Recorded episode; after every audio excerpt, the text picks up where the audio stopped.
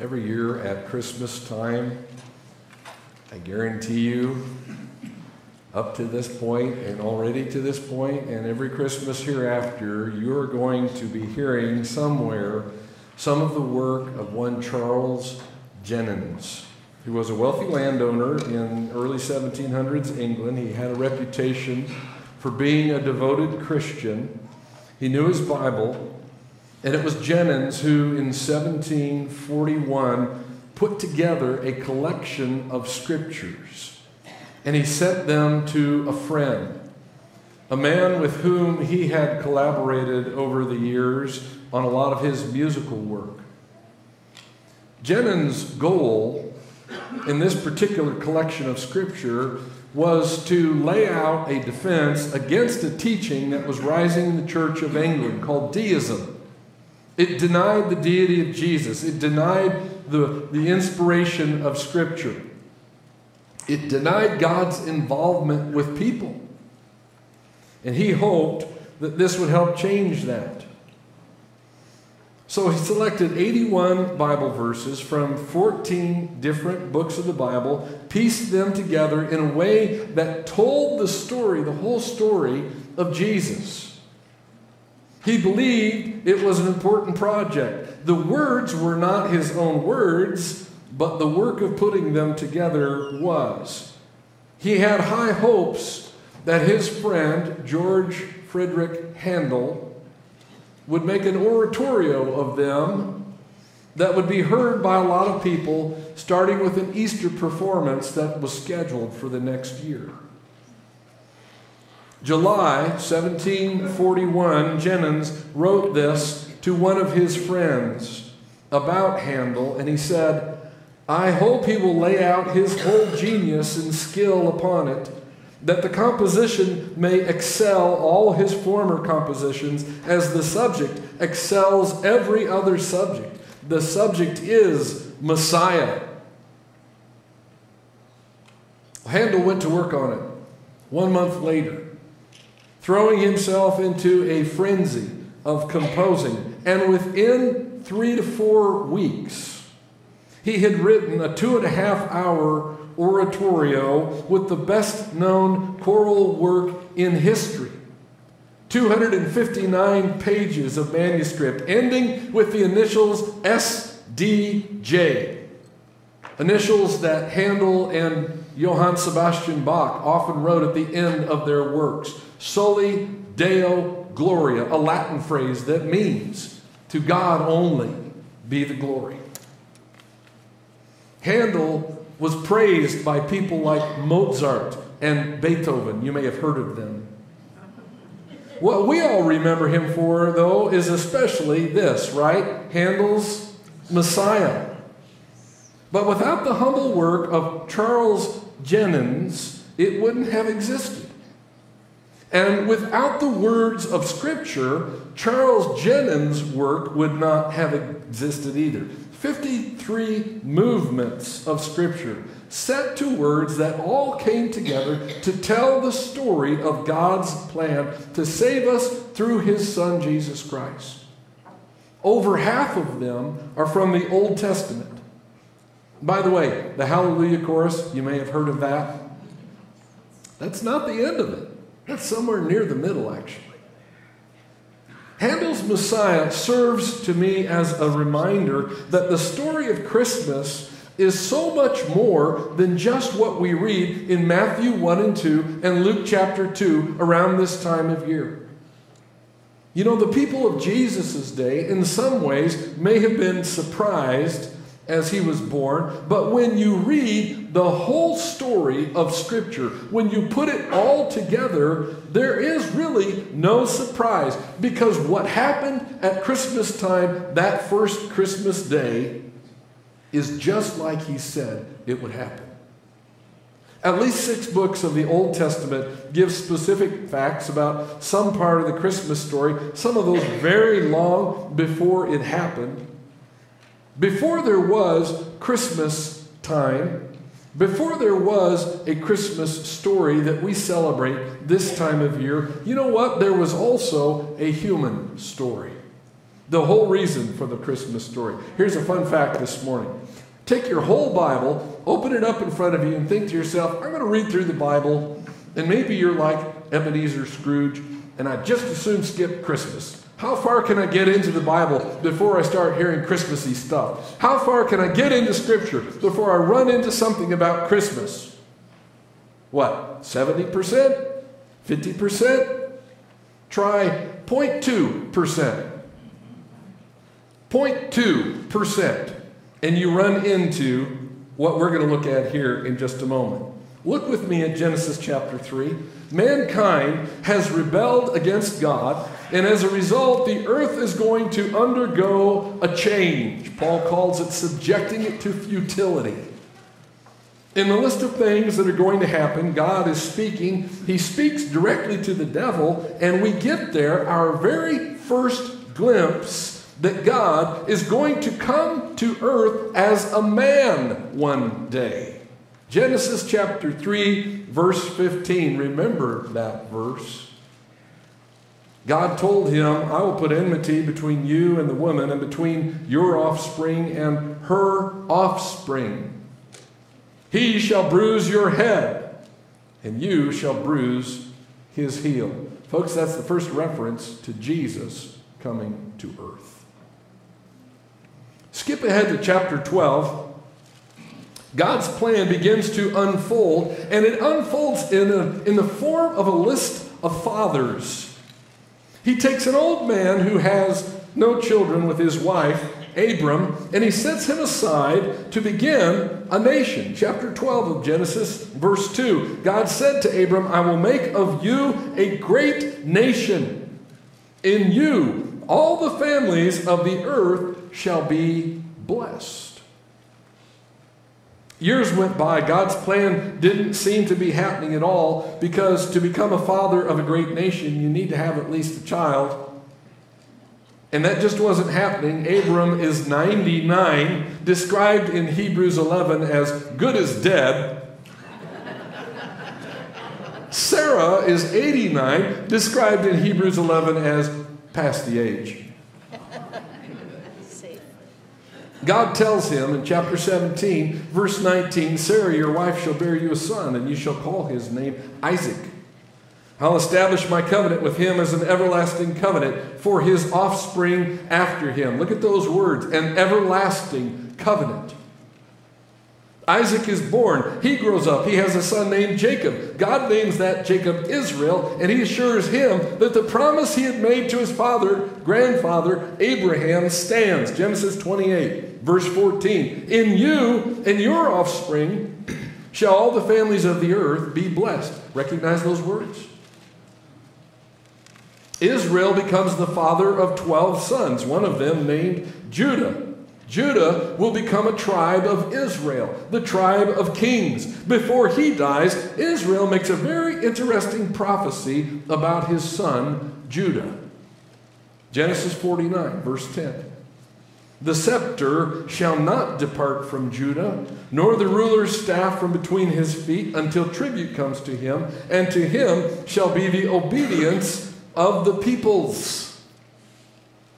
Years later, a man named Jesse from the tribe of Judah has a son named David who becomes the second king of Israel. A man who is so important that to this day, the symbol, the national symbol of the nation of Israel is the Star of David.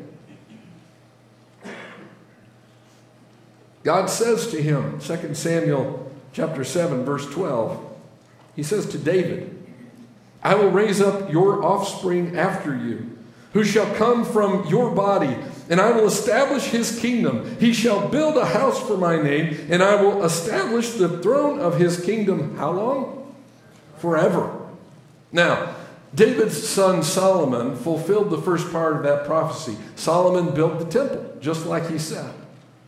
But for the line of kings from, for Solomon, from Solomon on, to be established forever, well, that's going to take more than just the men who come after him. There is another king in mind here, isn't there? There is another throne in mind. There is this throne that lasts forever. It is the throne of King Jesus. This plan of God that has been unfolding and that he has been promising and re-promising since Genesis 3:15 is all very tangible throughout the Bible. Just start with Abram, trace the family line. In fact, when you go to the Christmas story, there are at least two people who say that's what you're supposed to do when you tell the Christmas story. Matthew and Luke. They both put genealogies in the story as they tell about the arrival of Jesus to earth. By the way, genealogy is not the study of puffy blue people who live in lamps, all right?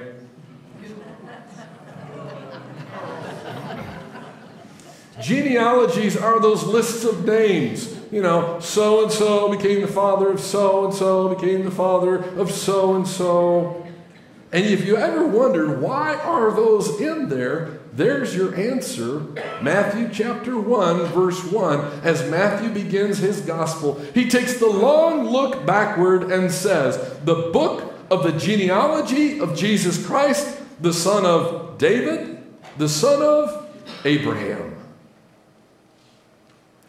Those lists of people tell a story. Oh, there are hiccups and there are disruptions and mess ups included in it, but guess what? It all turns out just like God said it would turn out.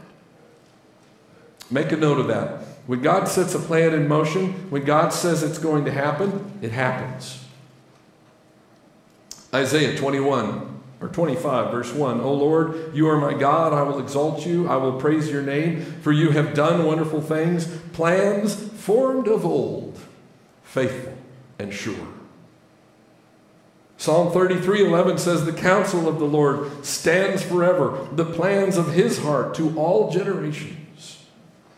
Proverbs 19:21 Many are the plans in the mind of a man, but it is the purpose of the Lord that will stand. That is how God makes a promise to a man. And for some 2,000 years, over all the generations that pass, as kingdoms rise and fall, the purpose of the Lord, the plans of his heart, the plans formed of old are still unfolding. His plans are so sure that he even works them in around your mess ups and my mess ups. Does it help your heart to recall this morning that God's plans for history aren't going to be set aside just because people try to undo them? Yes. Keep that in mind as we come into an election year. We might make a mess of things here on planet Earth, but it is the purpose of that Lord that will stand. Here comes Jesus, just like he said. Learn that. And the family line of Jesus, that's just one detail. Wake back up now if you're not a genealogy person, all right? Four other Old Testament books speak about specific things that will happen about how Jesus is going to arrive on earth. I want to look at those real quick. The first one, you know these from the Christmas story, right? A virgin will bear a son. That's Isaiah 7:14. Therefore the Lord himself will give you a sign, behold, the virgin shall conceive and bear a son and shall call his name Emmanuel. We see that most wonderfully being fulfilled in Luke 1 as an angel comes to Nazareth and visits a young woman named Mary and tells her she's going to bear a son. She's puzzled at that news. How can this be? She says, I'm a virgin. That's not possible. So the angel delivering the message explains to her, verse 35, that this child will be the Son of God. His conception is going to be a miracle, and his father, therefore, is not going to be human. So his very presence will announce to the world that God has come to live among us. Now, God had visited people in the past, but this time he was coming and confining himself in the limits of human existence, of human flesh and blood, and everything that goes along with that. He came here among us, just like he said. Another detail is that he'll be born in Bethlehem, Micah 5, verse 2. But you, O Bethlehem, Ephrathah, who are too little to be among the clans of Judah, from you shall come forth for me one who is to be ruler in Israel, whose coming forth is from of old, from ancient days. Mary's time to deliver the baby was approaching, and one day, for his morning devotions, Joseph was reading from Upper Room, and he ran across Micah 5 2. And he came running into Mary, and he said, Mary, we better hurry up and get down to Bethlehem to make sure that the baby gets born there. If this doesn't work out, they're going to have to change all the Christmas songs that say Bethlehem to Nazareth. it wasn't Joseph and Mary's plan to be in Bethlehem when she would give birth to Jesus. That was because of Caesar Augustus issuing a decree that everybody had to register. Remember? A census. No young couple about to have a baby decides, well, let's take a 90 mile on foot journey to go somewhere out of town. Something bigger was taking place.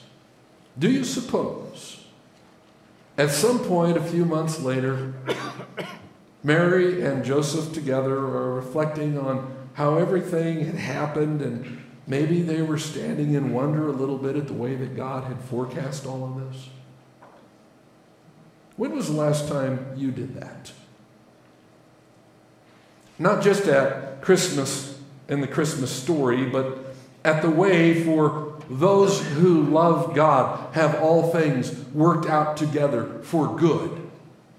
Or at the way the peace of God that transcends all understanding will guard your heart and your mind in Christ Jesus. Or at the way when you resisted the devil, he fled from you. Or at the way that God supplied all your needs according to his riches in glory in Christ Jesus. When was the last time you stepped back and thought about that and stood in wonder at how that worked out? For you have done wonderful things, plans formed of old, faithful and sure. Jesus was born in Bethlehem, just like he said. Here's another detail this one's not as happy, but you know it from the Christmas story. There will be weeping surrounding the time that he is born, and many children will die. That one's in the prophet Jeremiah. Chapter 31, verse 15 Thus says the Lord A voice is heard in Ramah, lamentation and bitter weeping. Rachel is weeping for her children. She refuses to be comforted for her children because they are no more. If we had just gone back and read Jeremiah 31, we probably would not have understood that these words were about the Christmas story. But Matthew helps us see that they are. If you were to visit today outside the city of Bethlehem, you would see that guess whose tomb is just outside of Bethlehem? Rachel's. And when King Herod ordered the slaughter of all baby boys two and under in Bethlehem and in all of its region, he didn't know that he was fulfilling the prophecy of Jeremiah 31, but Matthew says, Thus was fulfilled what was spoken by the prophet Jeremiah. You know, there are a lot of things that you and I would say were wrong about the birth of Jesus. They were out of their hometown. There was no room for them in the inn. There wasn't even a proper place to lay that newborn baby. But there were few things more wrong about the birth of Jesus than the murder of innocent babies by a half crazed king. Now, once again, did Herod read the book of Jeremiah and say to himself, Well, I'd better do something to the, the baby boys of Bethlehem like it says here? No. But God had Jeremiah prophesy that there would be severe sadness sometime in the future. Herod ordered it, it happened just like God said it would. What do you do with all that's wrong around you? At some point, you would do well, and I would do well, to recognize the way that God has already explained why it's happening. Romans 8, verse 22 says, We know that the whole creation has been groaning together in the pains of childbirth until now. And not only the creation, but we ourselves who have the first fruits of the spirits groan inwardly as we wait eagerly for adoption as sons, the redemption of our bodies. For in this hope we were saved. Here's one more detail from the birth of Jesus, and that is that the Messiah would end up in Egypt. That's in Hosea chapter 11, verse 1. When Israel was a child, I loved him, and out of Egypt I called my son. You see, since Herod was seeking to kill the baby Jesus, God warned Joseph, who took his new family and went to Egypt. It wasn't because Egypt was a great vacation place.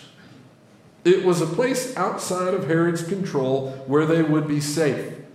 Matthew, writing about this, takes Hosea 11:1 and he applies it in a way again that we wouldn't have recognized.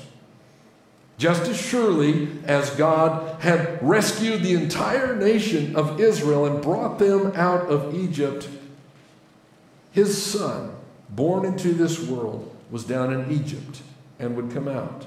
Egypt, Jesus comes out of it, just like he said. Now, these are some of the places across the Old Testament that point us to the Christmas story. And you're going, all right, Handel's Messiah, all of these things. What do these have to do with one another? I'm glad you asked that. Because at this point, I hope that you're beginning to see what a great thing it is that all of these things were written beforehand and that we can read about them in the Christmas story. And to help make sure that happens, I want to finish by pointing out just a few of those, okay? So, this is the oh yeah, so what part of the message today, which means we're getting close to landing the airplane, so hang on. Here we go. Number one, here's an oh yeah, so what? God has things under control. God's got things under control.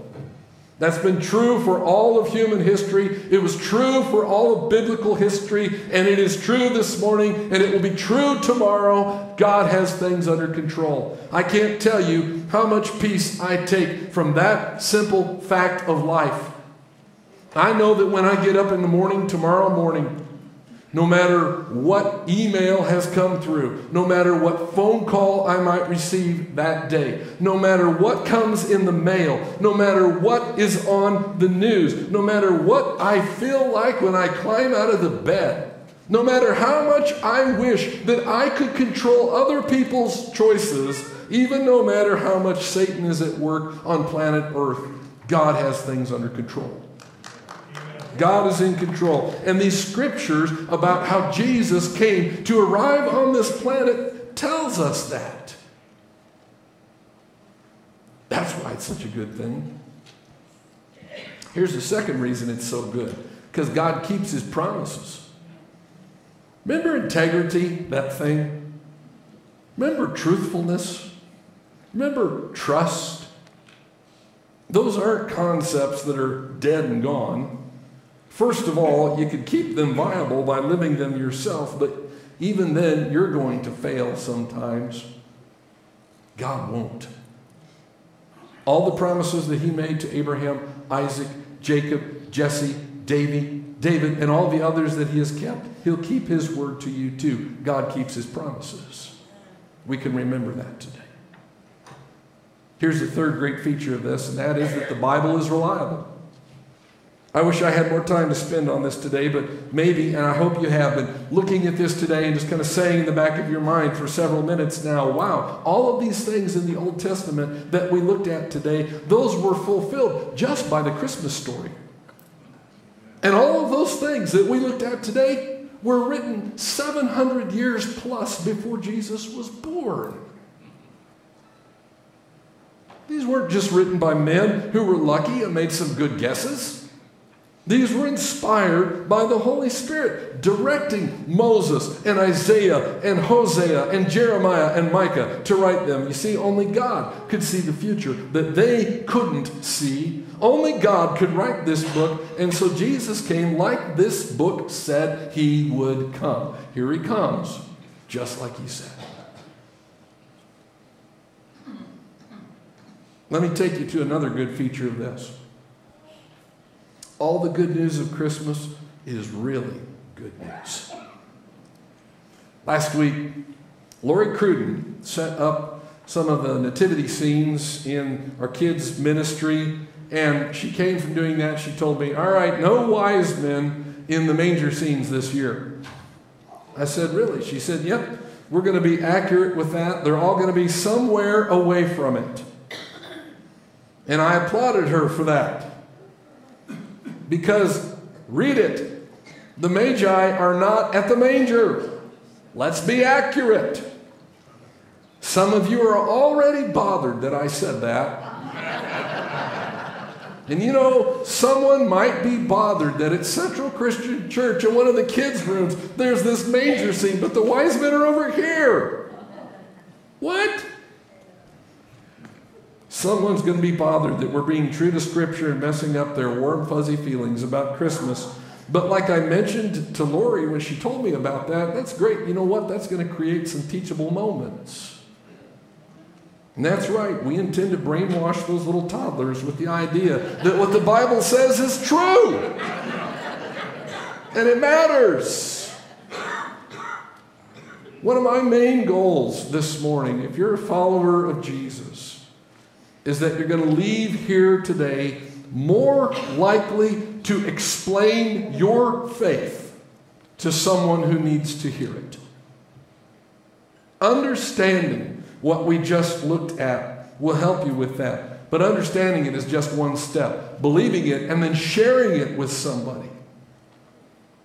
That's the next thing after that. If you're a follower of Jesus, you should be able and you should be willing to explain why.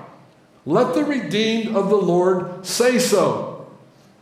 Today we just loaded up on some more of the why to believe in Jesus. And at the bottom of it, it's just like he said. Here's one more. When Jesus returns, it shouldn't be a complete surprise to us. Jesus said he's coming again. He said that nobody knows the day or the hour, so watch. Be ready. Paul wrote 1 Thessalonians 5 You yourselves are fully aware that the day of the Lord will come like a thief in the night. While people are saying there is peace and security, then sudden destruction will come upon them as labor pains come upon a pregnant woman, and they will not escape. But you are not in darkness, brothers, for that day to surprise you like a thief. Why shouldn't followers of Jesus be taken by surprise? Well, because we know that Jesus is going to return, just like he said. One day that's going to happen. You're going to be surprised?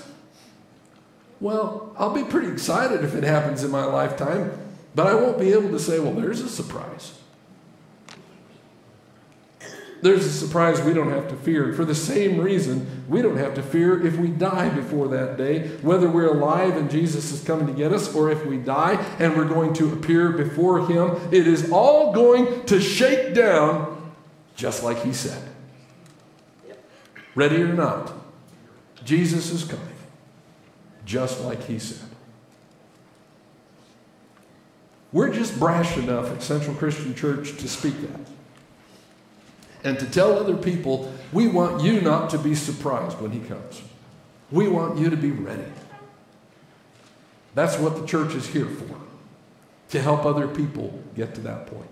So this morning, if that's you, you haven't made that decision to accept Jesus, then we're asking you, will you please look at the big picture, look at the big story that God has spelled out in His Word, and understand that He has a place for you in that.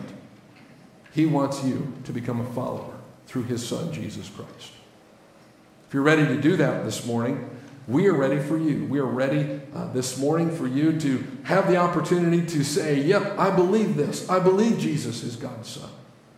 And I'm saying goodbye to my old life. And I'm ready to start a new life in Him. And I want to be baptized into Him and begin today. If you haven't made that decision yet, I hope that that's something that you'll consider. If you need to learn more about it, great. We would love the opportunity to sit down with you and to help you see what God has said about following Him. Maybe you're a follower of Jesus, you've kind of stepped aside from that, and today you're just, you're just realizing, I, I remember now why I was first convicted of these things, but I haven't been living like that. It's been what I really believe. Well, stop it. Now is the time to get that right. You with God standing here today, stop that. Ask for His help. If you need someone to come alongside you and encourage you, someone to hold you accountable, look around you at this church family, at this group of people who will help you. Let's stand up together. We're going to pray together. We're going to uh, sing a closing song today. I invite you to come down here to the front while we're singing that song. If you have a decision to make, uh, you want someone to help you, or if you're ready to accept Christ, just come on down here to the front when we're singing. Let's pray. Father, thank you for your word. Like we sang earlier, your holy word, faithful, uh, ever true, changing us. Father, thank you that we can stand on the reliability of that amazing collection of books that you inspired, that not only tell us how we are to live, but that spell out your plan for all of time and history. Thank you, Father, that we are a part of that. That today, uh, in this place, at this time, you've spelled it out. We can see that you have something good for us to do, certain ways for us to live our lives. Father, I pray that you would be at work in our hearts now. Help us not just to look at information and have it be something that rests in our minds, but something that moves our hearts, that moves our hands to action, so that you are the one who is honored. We pray these in Jesus' name.